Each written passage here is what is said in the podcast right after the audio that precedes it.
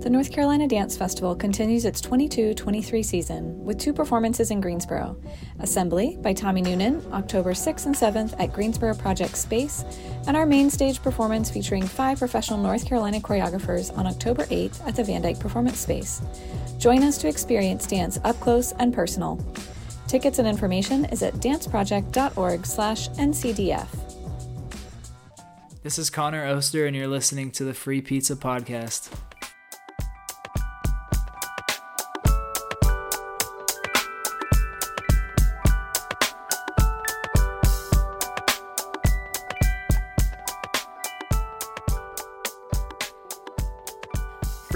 Your platform for creators. And today we have a very, very special guest who I've been meaning to talk to on here for a long time.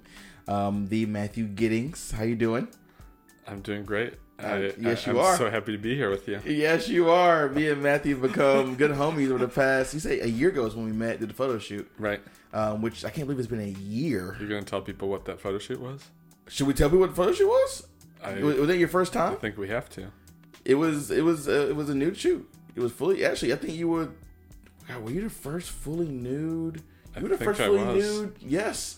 So we made a beautiful book, Yes, we did. which is here. oh, I and want to see you'll the book. see I haven't seen the book. Yeah, It really, the book completes it. I want to see the book. You told me, oh, I didn't get the book. Oh, yeah, you did tell me you're gonna make a book. I ordered it from that place. With, You did the book from um Artifact Uprising. and I brought it to Matisse on our 10th anniversary. I need to see the book. It's Is it good? wild. Dude, I told you they're the best. They're I mean, the best. I mean, the photos are wild. Dude, I, I agree. I took them. I was, that, that shit was sick. I this has been a journey. Yeah, That was an important milestone, the nude photo shoot. yeah. and here I am a year later, further down the path of that Very kind of openness. Exactly. We talked about, we talked about that in length before we started this show. um, and maybe we'll share that later on in, Sure. in a different a different podcast. Right, but right. Uh, we'll keep it creative. But I'm very excited for that book. And you you would have you would have milestone for me as well. So thank you for that opportunity. Thank you for hitting me up. I was following you on Instagram before I moved here from Yeah. Chicago. That's and you told me that too. I was like, I started my Gittingsboro Instagram account to research who's doing what around here. yeah, And so I had been following you already for a year and a half before I contacted you to do the shoot. that's insane. Yeah. That's super. I'm very honored. Yeah. honestly. Yeah. You know, Well, I did get turned down by somebody else. oh wow. they were really they were really um they were like this is not for me it, it was somebody who does like really dramatic um very theatrical very big bright colored Oh yeah. and that would have been totally the wrong fit for that Yeah. your your work uh made me look beautiful for who i am Yeah. and not like in some sort of exaggerated thing so Mine's definitely not exaggerated. I tr- I tr- I trust the universe to, you know, guide me. So That's- oh, I'm very happy that don't feel offended that I asked somebody else first. I'm Uh, offended. it was not. I'm just joking. I'm glad you first led us together, and we're here. You know, Uh, it, like we were just picking up where we left off. exactly. Oh my gosh! And you are executive director of Elsewhere, That's right. um, which is amazing. I was there for the for the party you did. It was last year. The uh, extravaganza. extravaganza, which is super amazing. Airport themed. which is super awesome, by the way. We had everybody wearing blue blazers, kerchiefs, Yes. air uh, uh, pins from the local airport, and we had a flight simulation which is super amazing. where we used a drone camera to fly up to the third floor window and then we transitioned to a gimbal to to to move through the museum as if you were in a tiny airplane Yeah. and um, Yeah. that was the first time that I really combined being an artist with being a nonprofit professional Yeah. I it was like I needed to do a, our fundraising event but I really wanted to do it as an artist Right. and so I'm really proud of the way that we've been able to not just say that we're artist run because there's a lot of artist run spaces that don't actually make room for art the artists who work there to be artists Exactly. Exactly. and I think that we have the opportunity at Elsewhere to um, fall through on it in a way that is unusual. And even, um, you know, I shared my website with you. Yes, you did. Yeah, which was I made that website because Elsewhere asked me for my website. So you made that just No other job has ever asked cared that I was an artist. about your work. Yeah. It didn't matter. yeah. It, I mean, except for my first job working at the Children's Museum, but that was in 2005. So Wow. that was a long time to have nobody looking for me as an artist. Yeah. And I remember hearing a curator say that they wished that MFA students, at when they graduate, would go and lock themselves in a stu- in their studio for 20 years, and then and see what they come up with. Yo, that would be insane. And I feel like I've just done that. really. I have not I have not shown work since 2008 Golly. and but I've steadily been making work Right. just not You necessarily for other people Just for you. and um, I feel like I'm a late bloomer I'm a slow cooker uh, and and I feel like this is my moment right now to um, claim it Yeah. and push really hard and see where it goes. And um, it just took me this till age 39 To begin. to, to, to be ready. Yo, sometimes your journey is just all over the place. Sure. Nothing wrong with that, you know? Sure. And uh, for, let's get back to the artwork in a second. But you're from Indiana, so I want to start there. I want to start where you were born Sure. and going through this crazy journey that you've been on. Yeah. we'll get back. We'll get back to Greensboro. Do you want the Do you want the short version? Um, give us that. Just go through the highlights because The highlights. You know, Okay. I want to do it for you. I mean, you know, your story is amazing, but you know, just Sure. go through the highlights. So um, I was born in Mishawaka, Indiana, which is right next to South Bend, Indiana, Mm-hmm. and my father was a Franciscan priest in England. Wow. Left the priesthood Wow. Okay. came to the University of Notre Dame while still a priest um, to teach. Went back, left the priesthood. Notre Dame offered him a job as a theology professor, Okay. and that's when my parents got married. My mother was a graduate student there Wow. At the. at Notre Dame, oh my gosh. and so that's why I grew up in South Bend, Indiana. Okay. Yeah. Um, I spent. Uh, we ended up moving to Tilburg in the Netherlands for my kindergarten year. So that he could teach there. And then we um, moved back to Niles, Michigan, which is just across the border from Indiana in um, a rural area. So it was surrounded by cornfields and an acre of woods. Yeah. Uh, you know, I think a half an hour from Lake Michigan and took a 45 minute bus ride to school and spent my grade school years at a public school there. Then I moved back to South Bend, went to a really like elite private Catholic school Okay. and hated it. Yeah. Then I went to a less elite private Catholic school for high school and really found myself uh, the art my art classes were somewhat of a safe haven. Uh huh. Um, and I found, you know, there was like one table of the goths and raver kids and weirdos, and no other table would have me. And so that's where I landed. Um, Okay. With the cool kids. Yeah. they were definitely not the cool kids, That was, that was sarcasm. according to according to according to. according to the pecking order at my school. yeah. Exactly. but it was really wild uh and i might be i may be sure you're gonna have to cut some of this but um it was there was a um there was a, a- a christian youth club Okay. That had punk shows Okay. and so and that's where everybody went and so like at age 15 i'm drinking and in mosh pits and with everybody uh, and like smoking and my and and i don't know how we got our parents to let us go there Oh my God. and then after a while we sort of transitioned to a under 18 dance club called the midnight sun which was like more um more like industrial music and electronic music dancing, but we would go dancing every every um, every weekend, and then and then like we got into uh, South Bend, Indiana is the former um, headquarters for Studebaker cars. So there's all these old factory buildings, and most of them are derelict, and there was like a last gasp of like uh, warehouse raves that came to South Bend just as I was like turning 16, 17. And so for a couple of years there were like r- real parties Yeah. uh, at in these warehouses, which I, it's kind of unreal that that was something that I got to experience in South Bend, Indiana, right? Yeah. It's so random.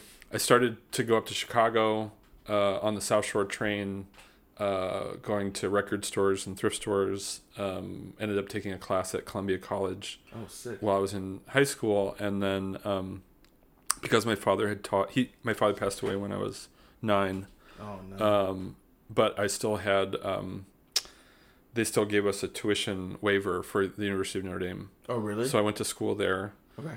uh, and I was like, I know that this is a good education. I know that I'm not going to feel very comfortable here. And so I'm just going to hole up in the art department and go abroad for a year. So I studied German all through high school, first year of college, and then spent my sophomore year in Innsbruck, Austria. Oh my god. Um, yeah. And I didn't make any artwork that year. No. All I did was soak stuff up. I was just curious, going to lots of museums, going walking around, um, kind of absorbing, traveling all over Europe, and um, when I came back, I really sort of got serious about making art and did well for the art department at the University of Notre Dame. Notre Dame, yeah. But I also like knew that if I went to a bigger school, like an art school, I would get gobbled up. Right. I just didn't know how to navigate it socially. I didn't have the confidence as an artist. And I was like trying to make work that was more like conceptual and advanced than I really knew what I was doing. okay. Um, yeah. So, but I also had the impression that um, that the paths that were presented to me were not going to work for me. There were basically two paths. One was teach at the university level, Mm-hmm. or try to make art and sell it in galleries and have museum shows. Freelance. Yeah. And I was like, neither of those work for me. I have no idea what I'm going to do. I have an art degree. Yeah. What art were you making at the time? Um, that's a good question. I started making. I was studying printmaking and photography, but Oh, I sick. but I was making them sculptural. So I started making boxes that had prints and photographs in them, like slotted into them. And my thesis work were these. Um, have you? Do you know what a tunnel book is? A tunnel book. A tunnel book is like uh, imagine an accordion Okay. but you look in one end and you know how the accordion has those little rivets Yeah. Yeah. or the I don't know what those are called the little ups Little and downs things. Yeah. Yeah. imagine that in between each of those is a is a um, is a image that has an opening in the middle Okay. Like a theater set Yeah. so that you first see this then you see this then you see this moving back into space Oh. so you have this really long image Yeah. So I made these sculptures that combined drawing and photography to create whole environments when you looked into the peephole. Yeah. And the the project was called the internal theater and the idea the premise was is that you were looking inside your own body Oh and god. you were seeing a dream uh, the state of your inner workings poetically Wow. um, and uh, you know, like in some ways it was an amazing project. In other ways, it was like I can look back at it and see how like constricted I was. I spent most of my senior year in an armchair, not moving. Wow. Really. I was so anxious and depressed. It, I, I could have failed out of school, but I had enough fear to get me to do. It, it was a sort of a weird combination of in so much ambition Like the project was very ambitious, but also I was afraid of failing. Really? Yeah. And- absolutely. Uh, I I had to sneak back into the museum after the install date to finish it. Jeez. I delivered it unfinished without telling anybody. oh, they didn't know it was unfinished. They didn't know it was unfinished. And, and when I came back to like fix the plug thing, I like swapped some stuff out and like, but like, it's so funny because I could have been like, it's not done. I need more time. I need help. I need counseling. I need you to notice that I'm showing up to your class after not having slept for three days in a row. doing this project. No, no, no. Oh, just you just weren't sleeping. for the junior and senior year of school, I stayed up all night most nights out of the week. Just that was just your. I don't even know what I was doing. I my brain was mush. Oh yeah, man, that's okay, wild. so now, uh, the summer of before my senior year, I started teaching a drawing class at the local museum, Okay. the South Bend Museum of Art, and it was great. I was like, I like this. I had babysat since I was twelve, yeah. so So you used to I was used to it. teaching Yeah. and being yeah yeah. Yeah. The next summer, I taught that class, but I also did a mural project with teens. Okay. Or maybe it was like two summers back. Anyway, I can't remember. Um, by the time I finished my senior year, I'd had enough experience working with young people on art projects that um, I was like, I need to get out of town. I need to get experience that I can't get here. I want to get as far away as I can. My Yeah. sister had already moved to England. We have dual citizenship. Right. I was like, well, I need to go a different direction. So she's there. So- like, hey, I need to go here. That's basically the decision I made. Yeah. And I knew three people in San Francisco. And I said, I'm going to ask if I can stay on their couch till I can find a job and the cheapest apartment I can find. And I got a job after seven weeks of couch surfing. Wow, that's actually kind of fast. I don't know. I lost two of the three friends from oh, that. Oh damn. I guess I also hooked up with one of them, which didn't go over well. Um, okay, understandable. that's for another podcast. Yes, Um, it is. and um, and so I got the job.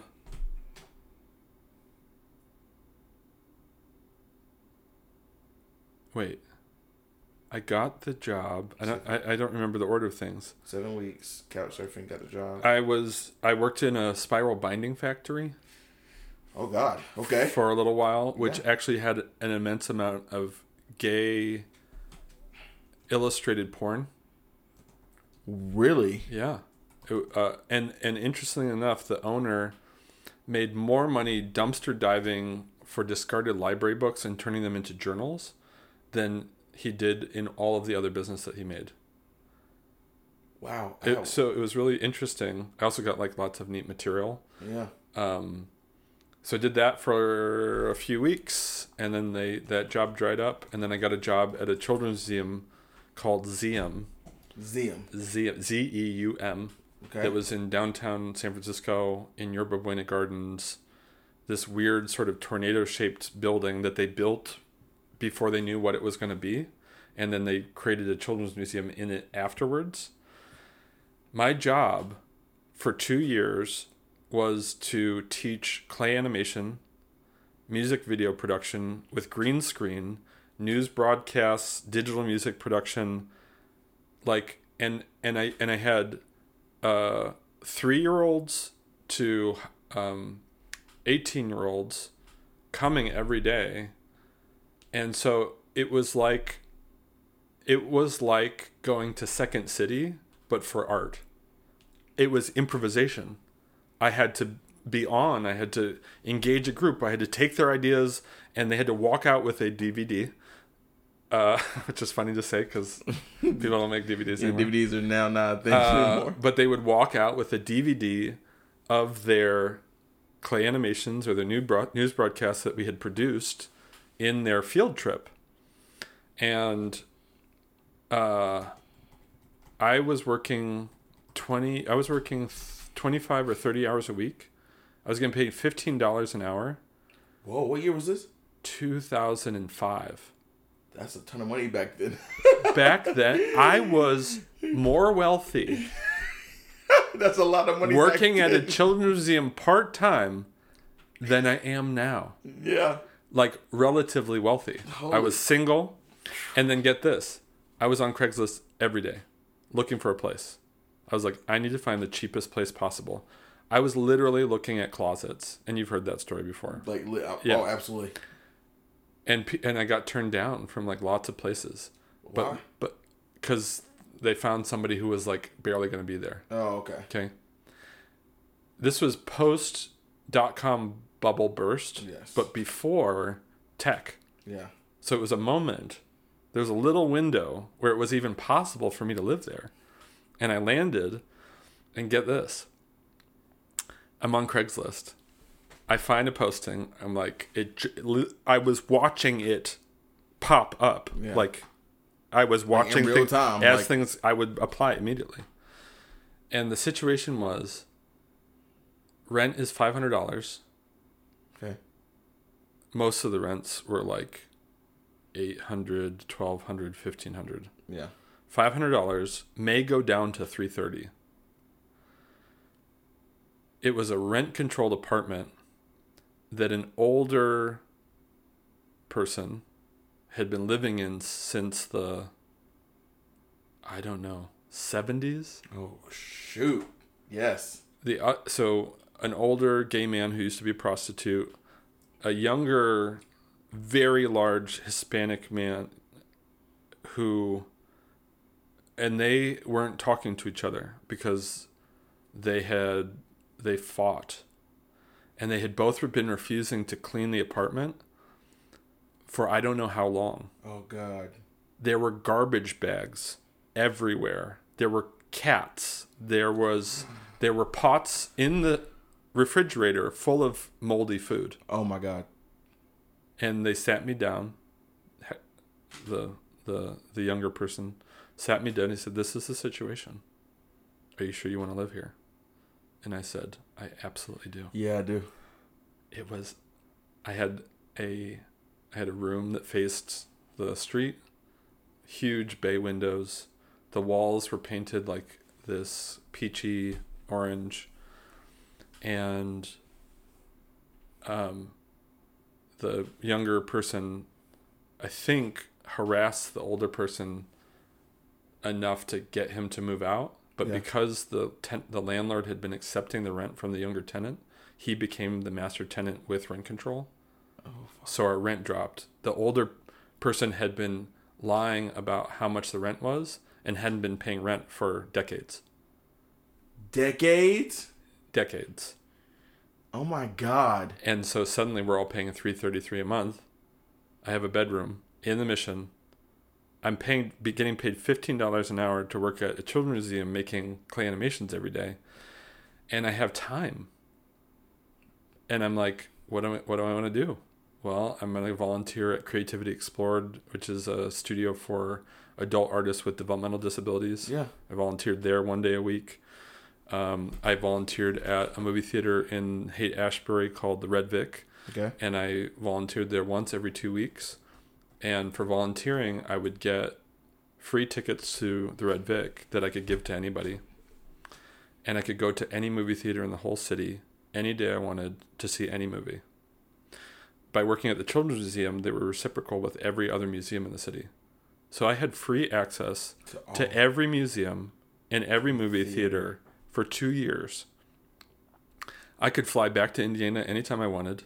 I could eat out anytime I You're wanted. so much money. Yeah. Um, and in the midst of all that, I decided that I should be, move into a dedicated monogamous relationship with somebody from my high school back in Indiana. Yeah. I don't really always understand the way that my mind works. That's pretty crazy. but like I did, I then entered into a, a two and a half year long distance relationship, and I spent a lot of my time then I when I wasn't doing these other things, I also created this the the the animation program at a sculpture studio in Oakland called the the Crucible. Wow. Um, in the midst of all this, Animation program. but the Wow. thing that I did the most outside of all that was walk around the city and pick up stuff. just pick up stuff around the streets, wherever you. I was always I biked everywhere and I always was stopping to pick up stuff up.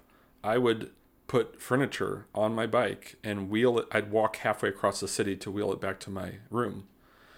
When you walked into my room, it was like I don't know how to describe it. It was like a museum. Like floor to ceiling, uh, chest of drawers stacked up on each other. I had gotten this like whole handmade bunk bed from Craigslist that looked like it was taken from a ship cabin, and put a bus seat underneath and had a fish tank and like I, everything I found just became part of my Your room. the my room was my artwork. Yeah. I made other things, um, and from that was born my first alter ego, Mather Cierlo. Okay. Perfect. Yes. Yes.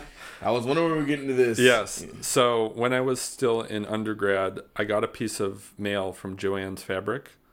I had signed up for a mailing list, and they couldn't read my handwriting. Yeah. And so my name at the time was Matthew Searle, but they misread it, and I got a piece of junk mail that said, or a coupon from Joanne's Fabric that said Mather Cierlo. And my, I was living. My older sister was my housemate. Mm-hmm. She was also studied art at the University of Notre Dame. I kind of did everything she did. Um, but she said, "You need to hold on to that. That's going to be really important." Yeah. So I put it on my bulletin board, and then I brought it with me out to San Francisco. And then my I was oh I also ran a gallery while I was there called um, it was also called the Crucible at a place called Cell Space, Okay. which was uh, like a nonprofit arts center that has its own really rich history in the mission. Um, but they let me just run their their gallery as a volunteer. Um, but they were having a market, and my friend who worked there said, "Do you want to have a booth at the market?" And I said yes. And I decided that I would make junk jewelry. So I collected stuff everywhere I went. Lots of materials from the Children's Museum. You know, kids are making stuff all the time for these props for the stop motion films Yeah. and I just saved all the best stuff. I would I had whole clay figures. I had uh, just all kinds of debris, right?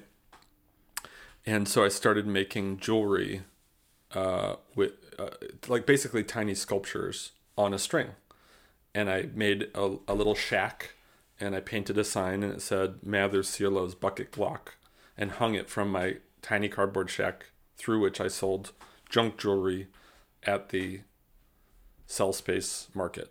Right. So that's the first thing that ever came out as Mather Cierlo. Then um, I was asked to teach a I was asked to teach digital music production. And I had no idea how to make music. What I say? Yeah, you haven't really talked about music. No no training. I mean, I music piano lessons at some point, but, but really not- no. not a musician. Oh my god. and because we're a digital arts museum, it's like you we have to do these things. So I sat down with GarageBand, and I said I'm going to teach myself how to make music, and then I'll know enough to teach younger people how to do it. Yeah. And that was quite a journey. I had to figure out what was my voice and what how did I make music. Um, and so I produced a 15 minute album. I still have two copies left. Uh, they're on yellow 15 minute long demo tapes that I hand scratched lettering into, put put into a, a, the, the the case with a sticker and hand drawn lyrics, and then sealed the whole thing with a sticker from the Spiral Binding Factory, and then wrote on the outside of it. And I think I made like 15 of these, and sold them for five dollars each. Oh but almost nobody i just i didn't know what to do. Like people would barely even take them. I have no idea if people even listen to them or open them. Yeah. so um but mather Cierlo was like born again now as a kind of imagine a lounge singer that was born out of a swamp that sort of is the, the it was called the singing styles of Mather Sirlo Sirlo. and it's like all the different voices that Mathers sings through and I had a, t- a, a digital recorder and so I would record myself everywhere I had so much time Yeah. and I would just I'd be waiting for the bus. I'd be singing in it, and I sing. I sing when I'm happiest. I sing, Yeah. and so I just started to capture those, and then a lot of those recordings were what turned into the album. And so you can listen to it on my website. Yes. It's I saw it was an unreleased something on Uh, website on your SoundCloud. It was like SoundCloud or something. yeah, it's on SoundCloud. Yeah, yeah. I, I need to. I didn't listen to it, but I saw it last night. Um, and then, so then, um, I sort of saw two paths. It was like, am I going to become an administrator? Like, I kind of couldn't be, be an educator at the Children's Museum forever. Yeah. It just, it seemed like I had to move up. You need to move up. It's have some kind of growth. And, and, and my supervisor at the time was like, no, you shouldn't do that. Why? Like, it's not for you. Wow. I, I I I have ADHD and I struggled with some of the parts of the job that were like more administrative. It's not what comes naturally to me at all. Right. Um, I'm really good in front of a crowd. I'm really good at engaging young people. I'm, I'm very creative, but I struggle with. I mean, in college, I, I was I was frozen, writing papers. On when 9/11 happened, Mhm. I was at my computer. I had been up maybe all night trying to write a paper, and I got off the hook of having to. I was not going to be done with this paper, and 9/11 hit, and like that's indicative of my experience in I, I needed help and I didn't know how to ask for Ask it. for it. Yeah. My mom is a therapist and she kept asking me to get tested and Oh. to get my brother was on already on meds for ADHD. Yeah. Um, but I th- I thought that I would be better if I just tried harder. The focus. Yeah.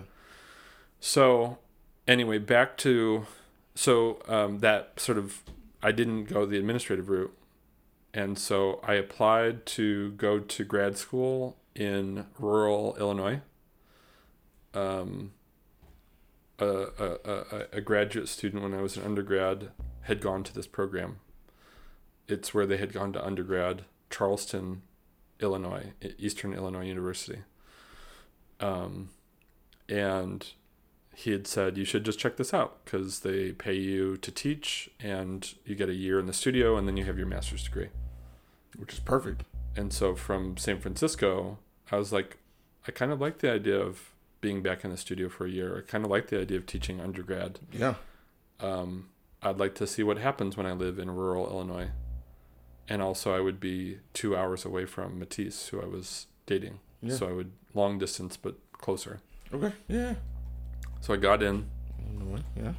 I lived in a two story carriage house behind somebody's house that was all wood paneled. Yeah. And it was like Mather Sirlo's house. Like Yeah. weird. So you kind of fully embraced I- that alter ego. My once again my home was uh, itself a work, Yeah. but that nobody else saw. Really? Wow. Th- yeah, I didn't. It wasn't part of my art. The part of the reason why I had to create an alter egos is because I didn't give myself permission to be fully myself in my capital A art. yeah. Yeah. I felt like it had to be a certain way, and so I needed this outlet that was the space for all the weird stuff that I wanted to do that I didn't have an explanation for. I was taught to make art that you could explain, that it was a concept that was supported by the art that you made, which is so.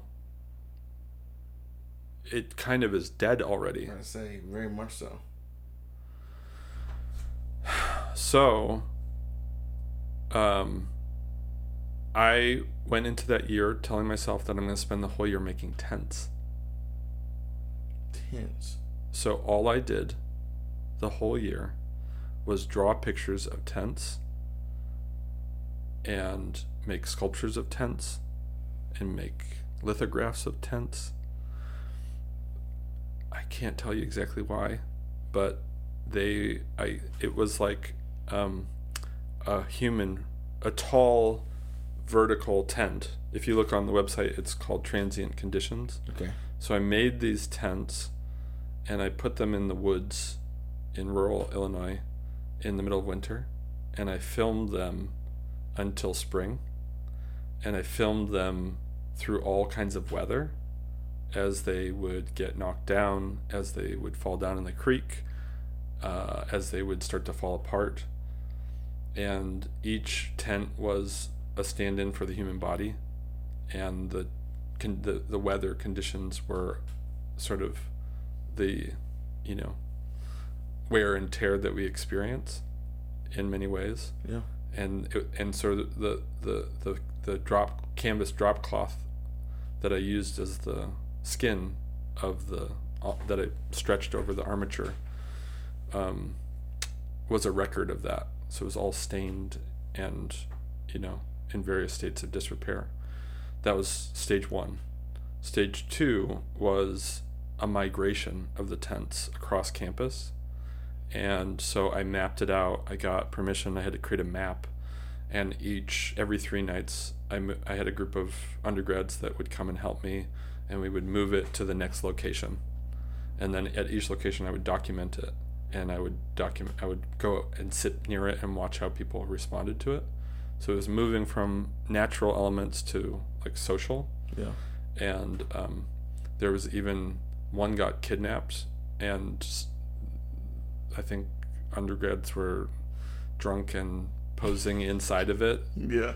um, in their dorm room and i found the image of it on on facebook somehow and then like it re- reappeared like it broken somewhere else on campus later Oh my god. but that was part of i was like i was putting it through those conditions right, right, right, right. and then the last one was putting them in the museum and so what was like these tents were barely standing up they were like leaning on each other um, i put fans in the space to kind of reanimate them. Yeah.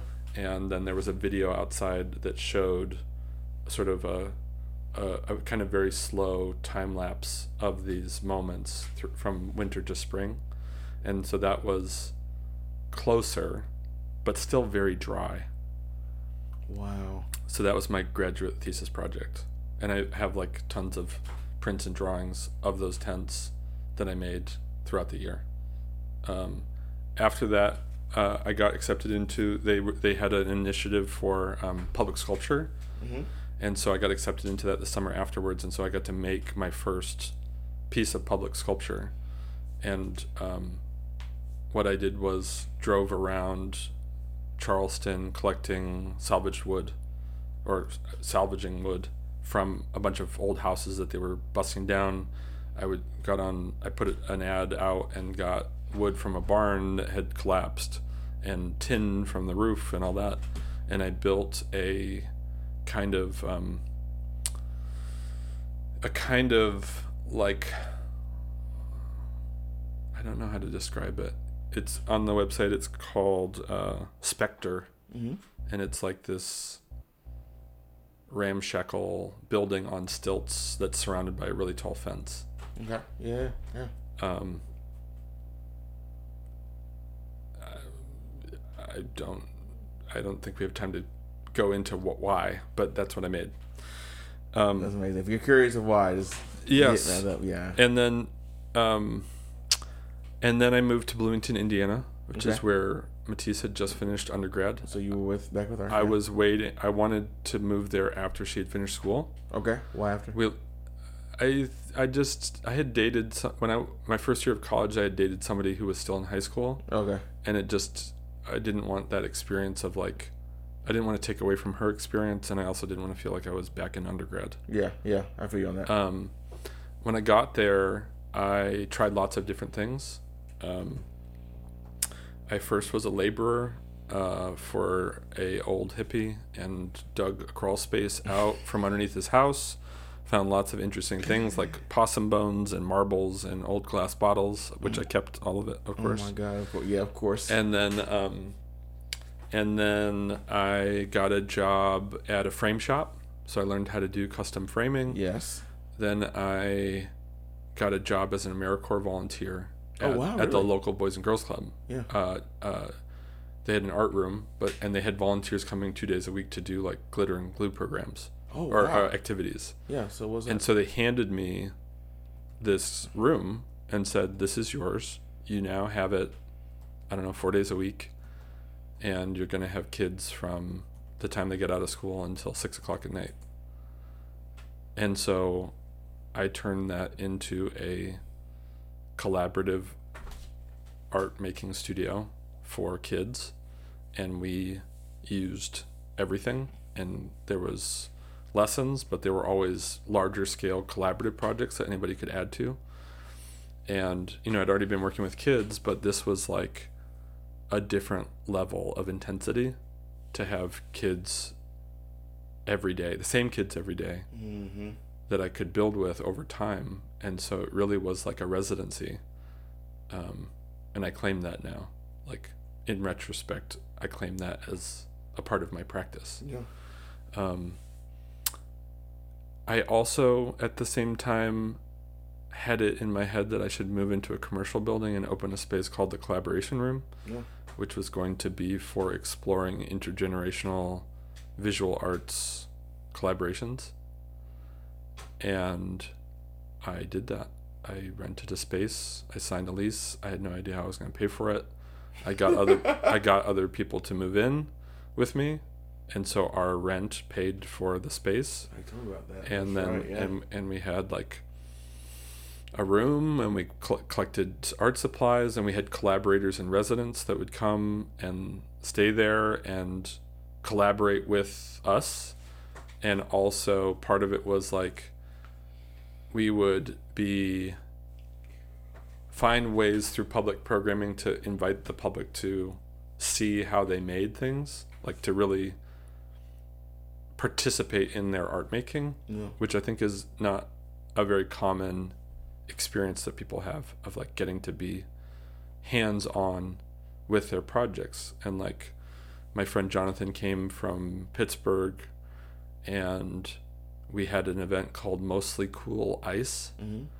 where everything was like ice themed, including all the snacks. So there was like Cool Ranch Doritos and freeze pops, but then like the floor grates were turned into ice fishing, and you could had magnets on a stick and you're catching fish. Like uh, we painted with paint frozen into ice cube trays on screen prints that we had made of ice cubes. So like that was getting immersed in Jonathan's practice um, and that's like an example of something that we did. We also really loved Halloween, Yeah.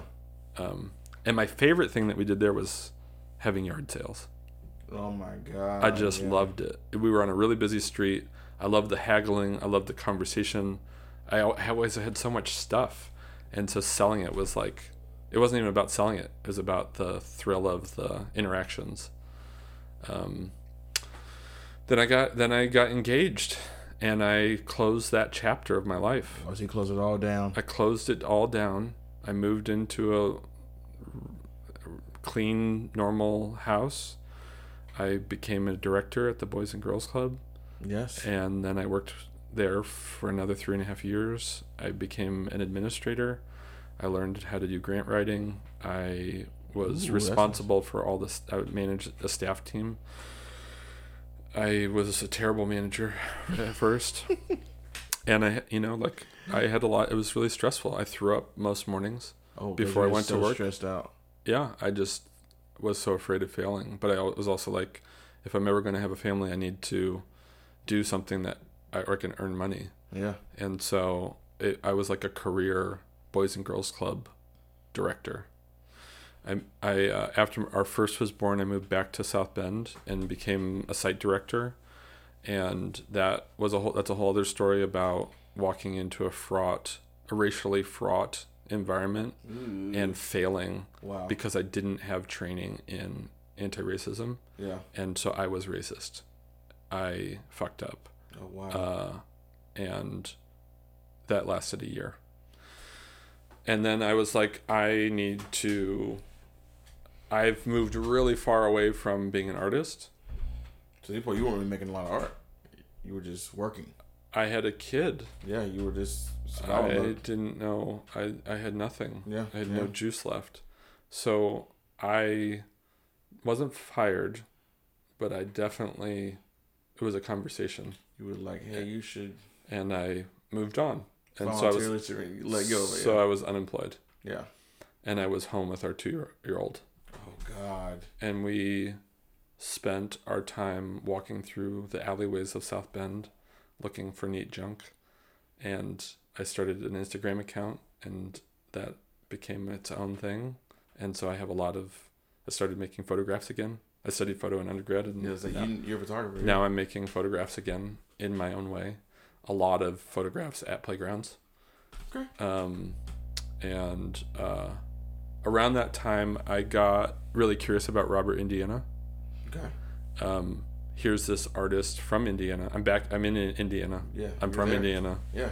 Here's somebody who's called Robert Indiana. So change their name intentionally as a as a kind of masking or, or persona.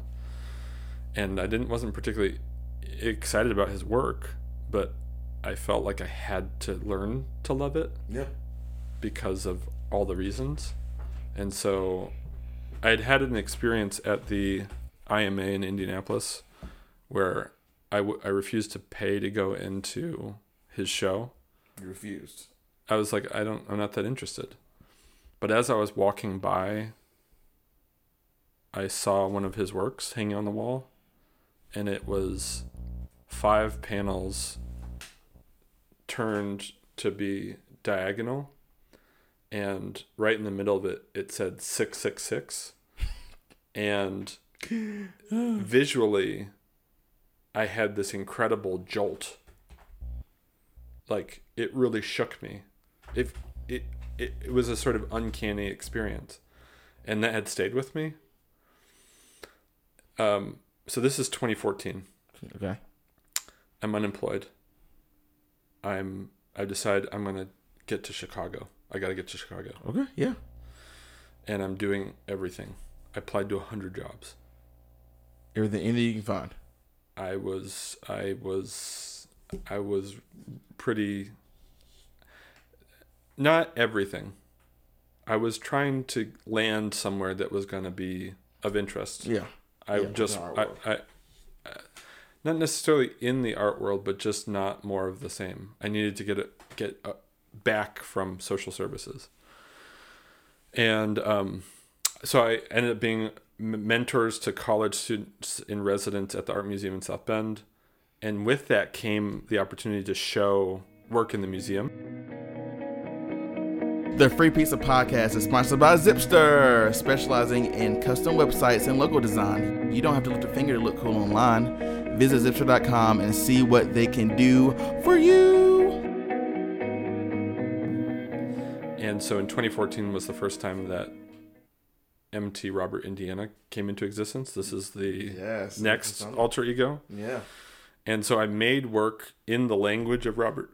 Excuse me. Robert Indiana. I made work in the, the language of Robert Indiana that was fully. It was also the first time that I listed my artist name as MT Searle.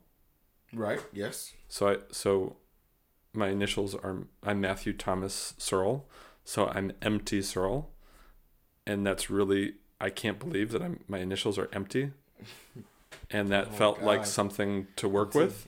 Oh wow. Right? Yeah. Yeah. So now I'm empty Searle. And I have an exhibition where I create a giant mural image of rubbings from all around South Bend. I I I wheat paste newsprint rubbings onto the wall to compose one giant image. Does that make sense? Yeah. It is. Okay. Uh, Robert Indiana did a lot of rubbings. That's one of his strategies. The other thing I made was a table that was he designed a a, a lithograph called South Bend, and I took that image and I reworked it so that instead of the numbers uh, meaning the highways around South Bend, it was key dates that Robert Indiana connected with South Bend, Indiana. There are many towns in Indiana that claim Robert Indiana for various reasons. He lived in 21 homes, by the age of 18. And so there's a lot of places that, you know, claim him in different ways. And so 21 homes. sort Jesus. of tongue in cheek as I was cl- the whole project was about claiming him for South Bend. So Okay. I, that's a mission of mine is to claim Robert Indiana for South Bend, Indiana. Nobody else cares about this. No, it's just people don't even care about Robert Indiana, let alone what I'm doing with it. Right. And the and so each of the key dates and his his step grandmother was murdered in South Bend, Indiana in 1939. So this piece on the wall here is the top of the rubbing table and people took out sheets of newsprint from the South Bend Tribune end rolls, took a graphite stick and made a rubbing of the table surface to take their own print home with them for free. Oh my God. So they he used a lot of printmaking. He also did rubbings, and I, in my own way, I subvert that by not making them valuable, but making it democratic. Right. And so um, each of the numbers on there are a different year that he was connected to South Bend. It's kind of a stretch, um, but it was a kind of milestone for me because my work was like loosening up a little bit Yeah. Yeah. and um, I ended up getting this great job in Chicago for an organization called the Urban Physic Garden, and I think it's been long enough now that I'm allowed to say this. It was a medicinal garden pop up with a farm to table restaurant out of a shipping container that was going to have film screenings and live music on the lakefront in Chicago on this little stretch of land by the harbor. And they hired me to be their general manager. Yeah. This is this is one person based in London who has an urban physic garden there. They they, they got their their claim to fame was um, plant adoptions where they would people would drop off plants and they would send them home with different people. And then they made this medicinal garden with all this stuff happening. And they hired me. And I was like, "Oh my god, I did it." Yeah. I, I, I ventured into social services. I was deep into this other world. I learned so much. I learned how to be an administrator. I learned how to get organized with my ADD brain. And I got this job. So I move us to Chicago. The whole I've I've got I've got the one kid and after 2 weeks they let me know that they hit some red tape with the city and they fired me. Oh my God. wow. So I'm Matisse is teaching part time at two different places. We get rid of the apartment. We're like staying at my mom's place in Oak Park and going back to Indiana and and I'm still trying to get my foot in the door in Chicago. And we kind of like eventually gave up and moved back to South Bend. We had owned a house there at the time. Matisse was teaching art at the local at a at a Catholic school, and I was at home. And then I get a call from an organization in Chicago called Experimental Station, where I had interviewed for a farmers market manager position, even though I knew nothing about it. For, yeah. You're good. You're good at that. It's I mean that's also some white privilege Yeah. that I got in an interview with zero Zero farmers market experience. That's why it's important to me to use my privilege as a tool to crack things open. Oh, I'm I'm committed to it. Um, that's what we're doing at Elsewhere right now. Jesus. So, I get the call from Experimental Station, and I'm in Indiana. I've resigned myself to be a stay-at-home dad. I'm really getting into cooking. And they say, "Do you want to be?" We've created a new position, assistant director of the organization. This is in the Woodlawn neighborhood of Chicago, south of University of Chicago, right around the corner from the Museum of Science Industry. My sister is working at the University of Chicago at a place called the Renaissance Society, which is a contemporary art center. My mom is living up there. I get this job. I said, of course, I want to take it. So I commute from Indiana for eight months, You commute from Indiana. an hour and a half each way. Oh my God. Then I moved my family there. Chicago. three blocks from work. My job initially is to fundraise and support a youth program in the form of a community bike repair shop. Okay. I can't get into it, but things definitely got hairy. Ooh. And I got through that. Okay. Good. And then I got a little bit of wiggle room. This is like two years in. And I start, I'm like, why is there not anything happening here? Why are there no events? Why is there no art? In Chicago. No, no, no. In at this place, Oh, this, okay. you should this- you should see this building. An artist named Dan Peterman had this this warehouse that used to be Chicago's first recycling center. Yeah. I know I'm going on so long. You're gonna have to edit so much of this. No, you're good. But this is the this is the whole scoop.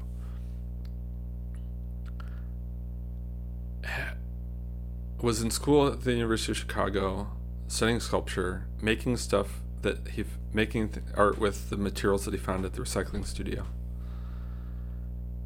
His art practice takes off internationally.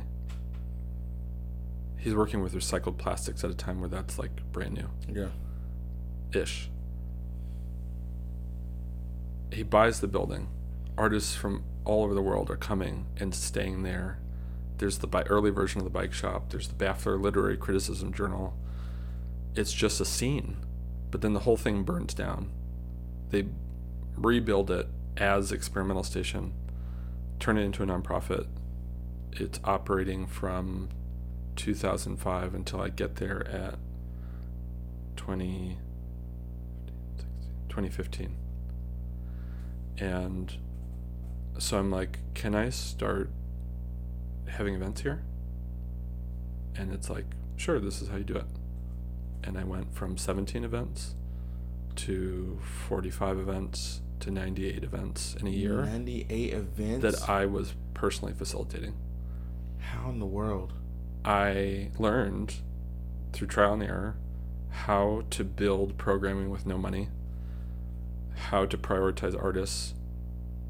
Also, in the midst of this, I go to, I have my racial awakening in 2018, which Yeah. is really late in life. Sorry, everybody. Um, I'm at a conference in South Bend for theater. I don't.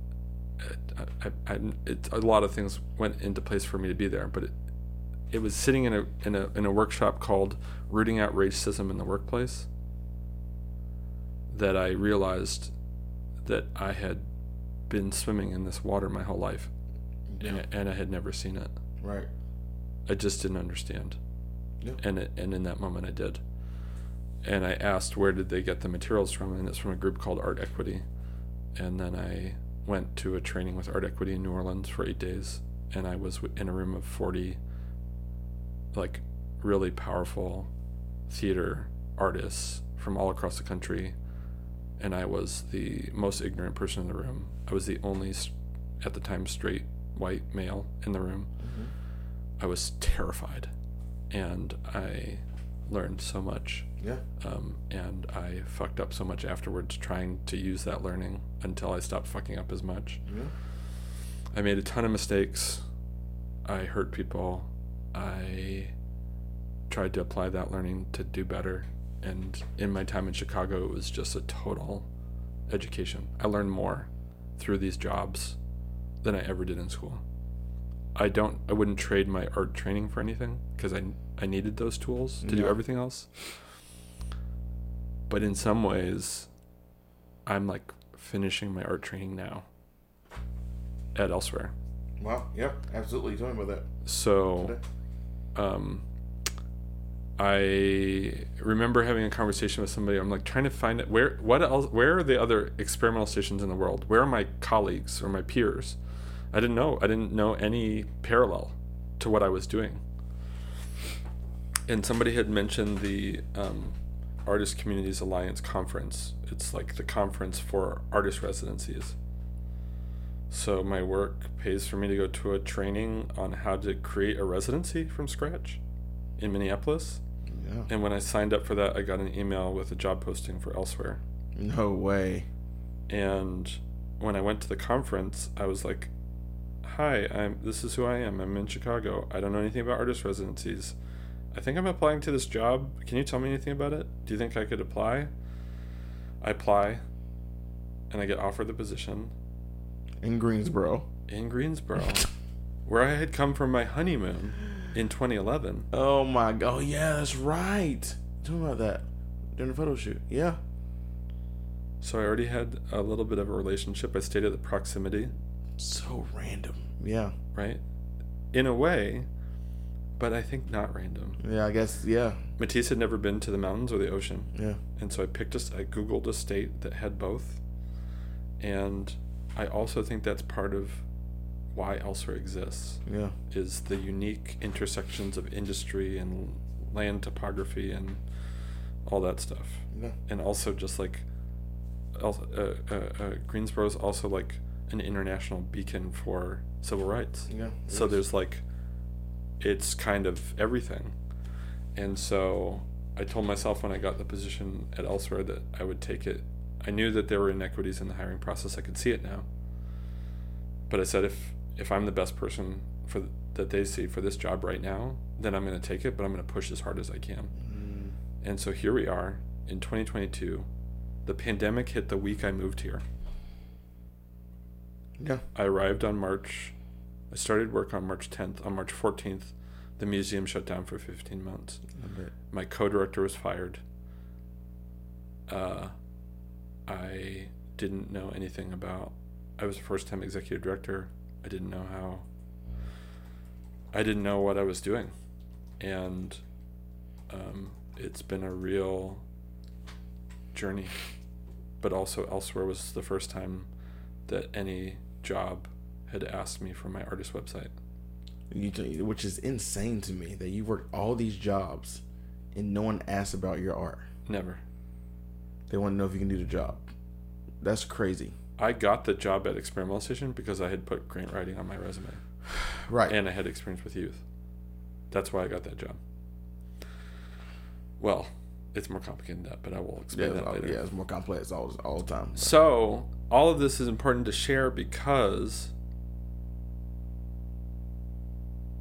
I'm sitting here in 2022. I have been in therapy for two years. I went to the brink Yeah. and came back. Uh, I have been on meds for my ADHD, depression, and anxiety. I have been stripped away. I have amazing uh, colleagues at Elsewhere. I really think that Elsewhere is a very special place in the whole world, and it's right here in Greensboro. Yeah. It's a very queer space, and it's a part of how I have come to identify as queer. Um, I, I really believe that, and it just operates differently than most of spaces that exist Yes, it does. and that's is queer. It is in at odds to how most places work, which is how, how I've even come to be able to ascribe that term to myself. But but just like I retroactively claim boys and girls clubs, experimental station, these are all residencies, these are all training. This is that it's all art. I've made Yeah. And you know, I also like uh well I lost my train of thought. We've been You good? talking a long time. No, you're good. This is no, this is great. I mean, you got to Greensboro to elsewhere during COVID, and you actually have. Oh, and and and I and I've been making more consistently exactly. That's what I want to get to since that. the depths of the pan, the, fir- the the the summer of 2020 of 2020 yeah. was when I started my collage sound collage album, Okay. which yeah. is I'm finishing up. Ooh, yes. So this is an album called O I C U R M T, Okay. which is from a book from the early 1900s, uh, like a witty pun using acronyms. And then it was used by the two Ronnies, uh, British comedians, in a sketch. And my mom shared it with me at a lake house in Michigan one summer. And I was like, it's like I see the things that are part of my practice, they just light up for me. And my practice is really about collage. Everything that I've made has been about collage. It's been about found materials and putting it together in some new way that speaks to this like uncanny other world that it lives inside of me called Bucket Glock. Yeah.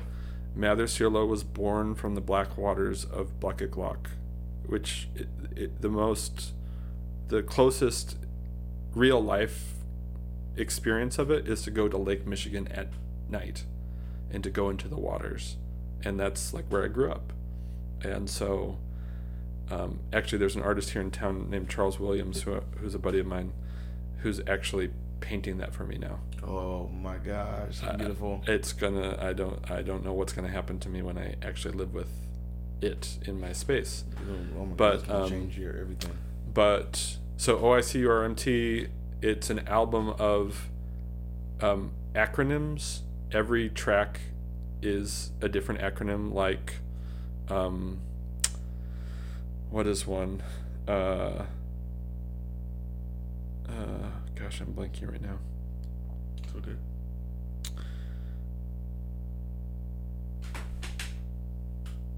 Oh, this is it. S. S V B E E Q V.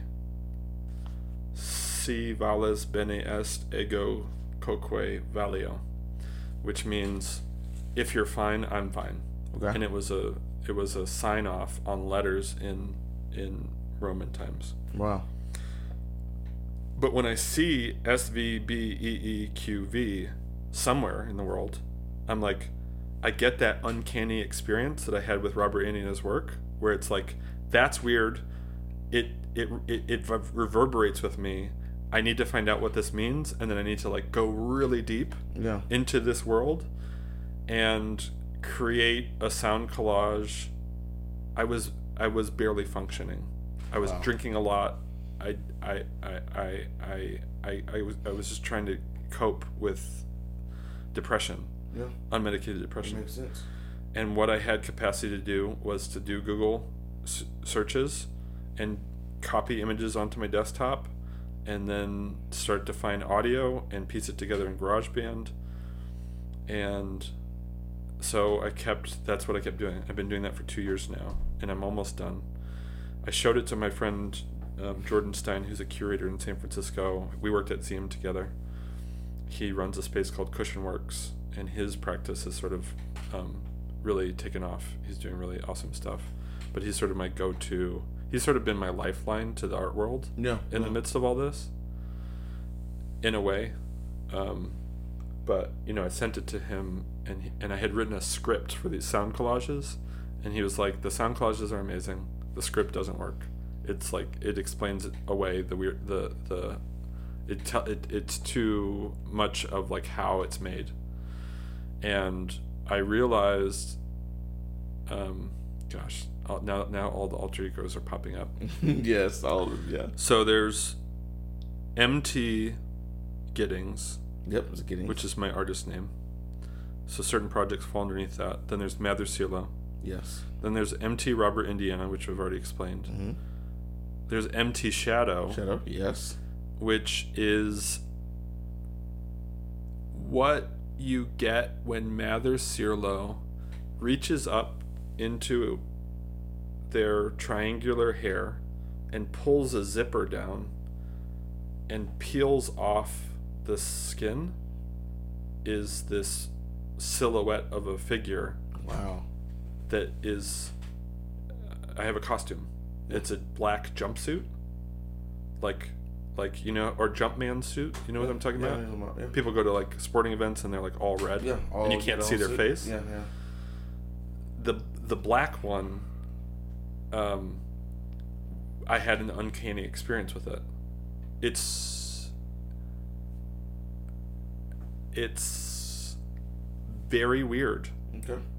I wore it to a um, Halloween party, and like everyone's all dressed up and they all look freaky. And I walked through the crowd in this zip up jumpsuit, and people were really freaked out. That is insane. I feel very uncomfortable with it, Yeah. but it exists now, and I don't know what to do with it. It's sitting as a placeholder on my website. It's one of the things that are the least developed so far. And the only thing that I can think to do with it, which I haven't done yet, is to become a street performer, like licensed street performer, where I do pantomime. Um, Wow, yeah. a- And, and I play with being a shadow. Like, what what you know how pantomime it's like well what can i do with my body that is de- depicting this well like what can i do when i'm if i turn my body now i'm just like a straight line or if i had a series of um, like flip-flops with magnets and stepped on them would i get taller Yeah. yeah. and like invisible ink and like there are things that kind of are of empty shadow uh s- uh, that I, I, I just don't know yet and i'm also like is this racist is it a form of blackface Hmm. i don't know and i'm living with the discomfort and i have been too afraid to wear that jumpsuit anywhere else but I think that if I was a performer, a street performer, you kind of expect people to be covered head to toe, and it's like out in the daylight, and it's, you know, I think that it that's where it would read properly. okay. I've had a fascination with mimes this whole time. My favorite, sounds my like. favorite film is the Children of Paradise. It's a, a French film from 1945 about a really famous pantomime. Um, and I watch it at least once a year. I also saw Marcel Marceau in South Bend shortly after the 9 11 attacks Oh wow. And it was one of those experiences, one of those uncanny, change my life experiences to see him from like the very top row. He was like one inch big, and he altered my chemistry from the greatest possible distance through his movement.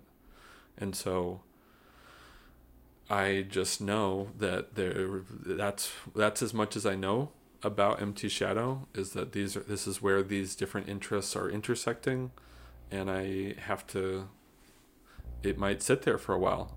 Like the name Mather Sirlo sat there for a while until it was ready. Yeah. And then the the most recent well and uh, um uh, yeah so there's there's under each each under each um, persona there's various projects and some of them only exist as a collage that i've made to put on the website as a placeholder for the thing that it will be. Um, the last uh, alter ego that's on the website is called mother gildings which is a drag performer that takes the Mother Ginger character from the Nutcracker, with that that ha- is up on stilts with a wide dress that has all these children that run out from underneath the dress. It's always played by a man, and it's this Mother Ginger character, and so Mother Ginger becomes Mother Gildings since I'm Matthew Giddings Yeah. and um, so I'm currently like researching British drag history and am anticipating that at some point I'll have a drag mother and I will start performing. Um, I hope I've been growing my hair out now since 2018. It's finally long enough. I've made a balsa wood comb that sits on my head that I'll wrap my hair around. So instead of having a triangular wig that Mather wears, it will actually be my hair up in this triangular hairdo. Yes. Um, That's so th- that's I'm currently working on that. The sound collage album. I'm working on a graphic novel about that that explores the intersections of uh, philately, uh, uh, the love of all things postal, um, mail art, and avant-garde art history. Um, and so I'm preparing to reach out to a mail artist in Switzerland to ask him to mentor me, and I might have to move there. Okay, So um, it's all happening. so that's the future. That's everything. That's that's that's that's nuts. Not everything yet, but it's, we're up to present day. That's that's your story is is insane. But it's like all that stuff had to happen, Yeah, and like it's made. I'm ready to see what happens when I commit to my art practice. and that's kind of the thing that's First. happening now. It's like you're making your art. You're, you're in kind of a transition right I'm now I'm in a transition. of you making art. I mean, but but I've been I've been making art consistently now for the last while. gotta say decades. But but like it was always stop and go. Right. But I've consistently been making this collage album. Oh, sorry. Circling back, every track on the album has a visual collage that goes along with it that I'm printing as postcards That's sick. that has a QR code for the track. Track. Yeah. So I've connected the sound collage album to the mail art graphic novel. And so I think in time, all of these alter egos, which have been like how I've been able to like, they're like nodes for various interests and, and strategies. Yeah. I think that they're all gonna start to blend into my into one practice Wow. and so I, I it may be that Mather Sirlo is intersects with Mother Gildings, and that I move from performing as this alien lounge singer Mather Sirlo to the pantomime to the drag performance, you know, and I have like the most incredible merch table with my graphic novel and my I just I just designed my first MT Robert Indiana T-shirt. You know, yes. it I just have to say it's really good. Yeah. Like I can't wait to see it. it, I will show it to you. Yeah. It's on the website. this T-shirt is, Yeah, it's it only only one exists in the world right now, and it's the only you made. Yeah. yeah. but it's real. I made it real. It's I, I still can't believe when I actually make any of this stuff that I made it real and I feel so at a place of wonder. I'm I I want to put it out in the world and see who who responds back. Like who does this speak to? I have no idea. Um, but my friend Jordan says that that's like a really good place to be as an artist is to be like I don't know if anyone else in the world is going to like this thing, but it, it is so true to my heart that's what matters. and and I, I have to trust that if that's how I'm making, as weird as this stuff is, s- s- the world needs it for some reason. Absolutely. I don't. I really don't know. No one's seen this stuff, like, and maybe no one will ever really care. It's kind of like the the the the Robert Indiana project I made. Like, nobody cared. Nobody was nobody was interested. I had loved ones there, and they just They were just like, it just didn't do anything for them. It's not awesome in the way that like you know Matisse's paintings. It's they're beautiful. Like I, they're succulent. You know, I don't make work that way. I Yeah. make this other stuff, and it's, it's okay, I, ju- I I just I just have to trust. Dude. I just have to trust it. Just be here and go your own path. I do, I'm I'm I have, I think I have demonstrated that I have no choice. Yeah. That's it. Really feels like a compulsion. And when I was in school, I was just so far away from being able to to to like heed that. It was not coming from a natural place. It was coming. I was putting it on, and now I feel like after all this time and after all these experiences, I've really learned how to be an artist, and and so, and and being it elsewhere, it's kind of like the final stamp. It like makes sense from this other path I've been on, but it's the most art job. It's the most art thing I've had since 2007. And it has a weird place in the art world. It has a weird place in the in the residency field. It, it's an outlier. It's strangely it's just unique in the whole world and it's like there's no other place that could have helped me more than to come here Yeah. and to have this experience Yeah. and like i think i'm done i think i'm ready to to to step out as an artist and i think it's just super exciting to be at this moment like everything is possible and i may end up working i've been fantasizing about becoming a grade school art teacher and just being in residence at a school for the rest of my career and having lots of time after school and during the summers to make art and and maybe I show it and maybe I don't. I don't know. Like Yeah. like I, I I'm not it's not like I'm saying I'm ready to like invest in the art world I'm just ready to be an artist in whatever form that's going to take exactly. um That's how it should be. sure That's phenomenal. It's crazy because I love that you're so much more. Obviously, you're a big part of Elsewhere, but you're still like, there's so much more to you. I mean most no one knows what I just shared with you Exactly. My I didn't know some of the stuff you shared with me, which is the point of the show. To to her, my me to- colleagues at elsewhere don't know uh, they're going to now. May- maybe Maybe they, yeah, maybe a girl, maybe maybe you know. I would be really excited if somebody saw my work and got excited about it. Yeah. I I'm curious if that will happen. Sometimes people won't tell you that, but they do get excited about it. You know. Yeah. But I mean, obviously, you haven't really shared your website with a lot of people either.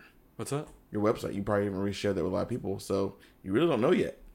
I don't know yet. Yeah, so I think it's it's time.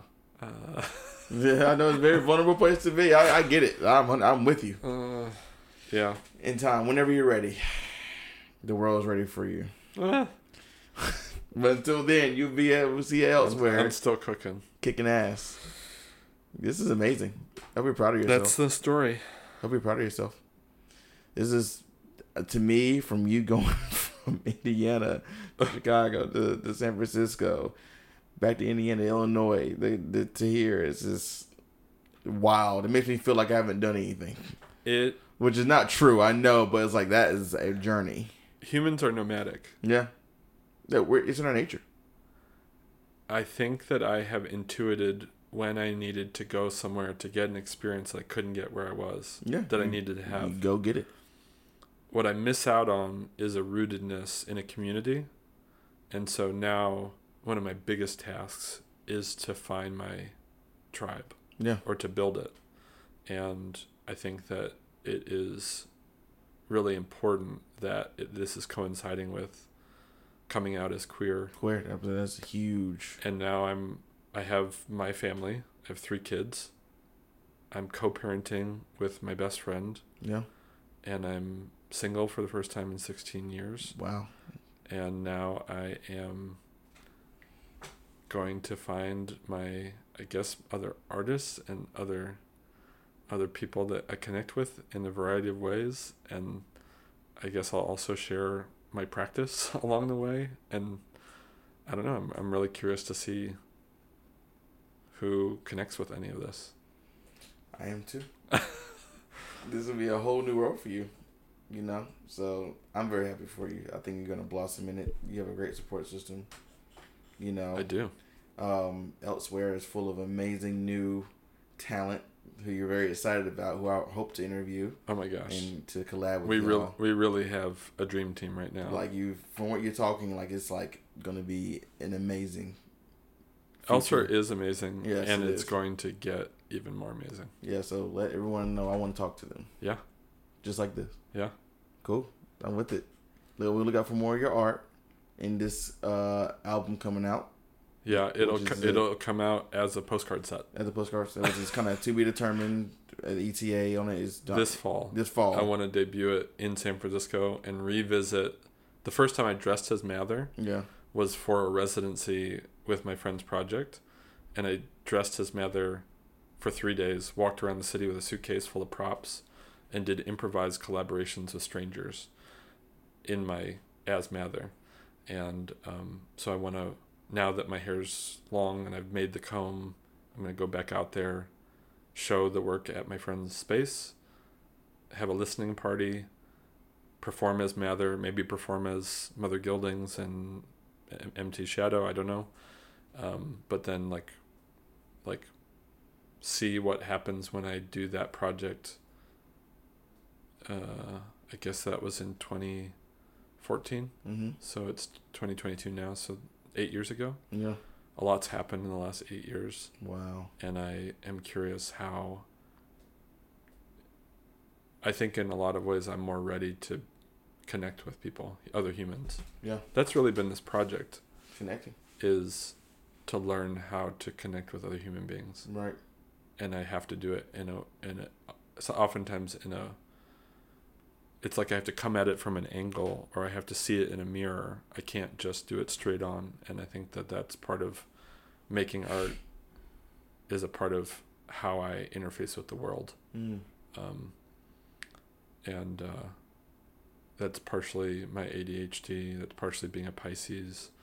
Um, uh, it's partially growing up in the in where I did in the world, Mm-hmm. and um, I'm really excited to like, what if Mather is able to love more, and like, connect with human beings in a more authentic way, even if it's only briefly right. uh, and not in a way that's like I'm doing this thing and you're an unsuspecting part of it. It's like I'm doing this thing because I want to be a be a punctuation exclamation point of your day, where you had this unusual encounter with an alien, and then you like went on to work, like that feels like an experience that I want to offer the world Okay. in yeah. in all these different ways. Absolutely. You will deliver an unrivaled experience. Oh, I, is. I I don't have competitors in this field. I would say that I've interviewed over 160 artists, and I've no one is doing this. So that I know of that I've talked to yet. So Yeah. this is an all new territory that I've I personally have have seen. So I'm ready for it. Yeah. Yeah. You. I don't even know what to call half of it. Don't worry about what I call it. Just do it. Yeah. I feel better about calling something a postcard set than a album actually. Yeah, yeah, Like, that makes sense. That feels like the right fit. So- yeah, I'm with it. All right, I got some stuff to show you. yes, you do. Okay, let's. Uh, what's your Instagram? Oh, um I open new Instagram accounts for every research project, Okay, so I have a lot. okay. So you want just give me a list of them. You can write it out for me. Uh, is my North Carolina Greensboro research. mm-hmm. No underscore mather m a t h e r underscore ok a o k Okay. is my like that those photographs as Mather when I was a uh, uh, stay at home dad. Um, Postalische Postalische Werke, Postalische Werk. Uh, I'm gonna have to send this to you. Yeah, you're just right. You That's it out. the that's the postal art research. yeah. I also drive a a a um, Volkswagen Fridolin, which is a mail truck made by VW that was that ran in Switzerland and Germany. Mather's going to be driving one of those in the novel, Oh, so th- there's yeah. it's already on the website uh, as like a fake album. Yeah. Um, that's probably enough Instagram accounts. Okay. Yeah. You, you also just send them all to me. I'll tag you all of them. Oh, MT Robert Indiana. Okay. Exactly. Yeah. there's I have posted on average like five posts a day for almost two years or a year and a half. I scour the internet for Robert Indiana's legacy in all its forms, skateboarding culture, um, like all these all these subcultures where it shows up, and this is the this is like the pot of stew that I will draw from for making work as MT Robert Indian. I'm working on a performative lecture that I'm going to try out with um, a, a buddy who works at the Smithsonian. Um, I think it's going to turn into a film at some point. Yeah. Um, so, uh, gosh, there's even there's more things cooking than I can even remember. Okay. Yeah. We're ready for it. We're, we'll, we'll keep it. We'll keep it on all social medias. I'm Yeah. very excited for you, Matthew. This is this is amazing. Yeah. Thank you. Yeah, no, thank you. I'll you're very proud of yourself for this. I feel like I just listened to a documentary on someone's full life. this, is, this is so crazy. Yeah, this is probably the most intense story I've had so far. Yeah. Yeah, Uh, it so, was it was intense for me too. Yeah, I, I hope need- retelling I- it, you were like, I "Wow, need- I've I need a nap. I've done a lot." But no, please follow Matthew on all his accounts. I'll tag him on in the in the post, of course. Come to elsewhere. That's part of the Come to thing. elsewhere. If you call elsewhere, it goes to my cell phone. Yes, If you message us on Instagram, I'm on the other you're end. gonna get it. I will personally show you around the museum. I want to reintroduce you or introduce you to the museum personally Yes, and take you through the whole space and talk to you about all the things. It's an amazing space full of a lot of things. That's all. That's all. No, that's all I'll say. Obviously, I'll tag you elsewhere in the post as well. But it's an experience. That's is it. It is an experience going into that place. Every time I go in there, I'm just like, this is absolutely outrageous It, yeah, in the best way possible. it's, I can't believe it exists. I can't either. It's, it's definitely it's just a staple of Greensboro. It's probably one of the most special places in Greensboro, without without a doubt. and so- most people I meet have never heard of it. Exactly. And we're gonna change that. We are. We have one of the people that we hired is a great storyteller, and th- and part of their work is going to be. You should see this newsletter they just sent out. Oh yes. Okay. Yeah. Yeah. Show me all. It was nur- nurture your senses through elsewhere. Okay. Like all the ways. Every there's a dance party, house dance party on Saturday night. yeah. We had a, we cooked a meal for like 20 people tonight. We have an open mic. We have um, uh, artist films. We're screening artist films, filmmakers in Chicago on Friday night after we do our works in progress studio visits with our artists. Um, there's an all women and femme uh, comedy show that happens every month. There's so much stuff happening and nobody knows about it. And that's just yeah. So everyone's saying that like you know look for things to go in Greensboro elsewhere has things going on. Sounds like all the time. So it's probably too much. yeah. hey, it's never too much. You got you got a space to do it, so you need you, you want to do it. come to elsewhere October 8th for our Nightmare on South Elm Street party, Yes. haunted house experience. We're going to restage part of Thriller in the street. There'll be live music. Last year we put a performer in the barbershop next door and people went in two at a time to have a private concert. Like we're just to get we're to get just as weird this year. It's to be good. Let's get it. Let's yeah, go. come from wherever you you are. Just come to Greensboro, and we'll show you a good time. Absolutely. Yeah. Good things. Okay, awesome. All right, so guys, thank you so much for listening to this. Great story. If you have any further questions for Matthew, please hit Matthew up. I have all the contact stuff in the post. Um, thank you again. Thank you for the listeners. And this has been a great episode. I'm blown away personally because I'm trying to take it all in, everything you just told me just now. Um, but yes, thank you again. Much love to everyone. Tell your mom about the podcast. Tell your cousins. Tell your friends. Tell your brothers. Need to feed my kids. Need more sponsors. So, thank you for listening. Goodbye. the Free Pizza Podcast. We are on Spotify, iTunes, SoundCloud. Just go on the Google App Store, go on everywhere. Check us out on Instagram, Facebook, MySpace, LiveJournal, Twitter. We tweet. We'll do smoke signals, whatever y'all need. Thank y'all so much. Have a good night.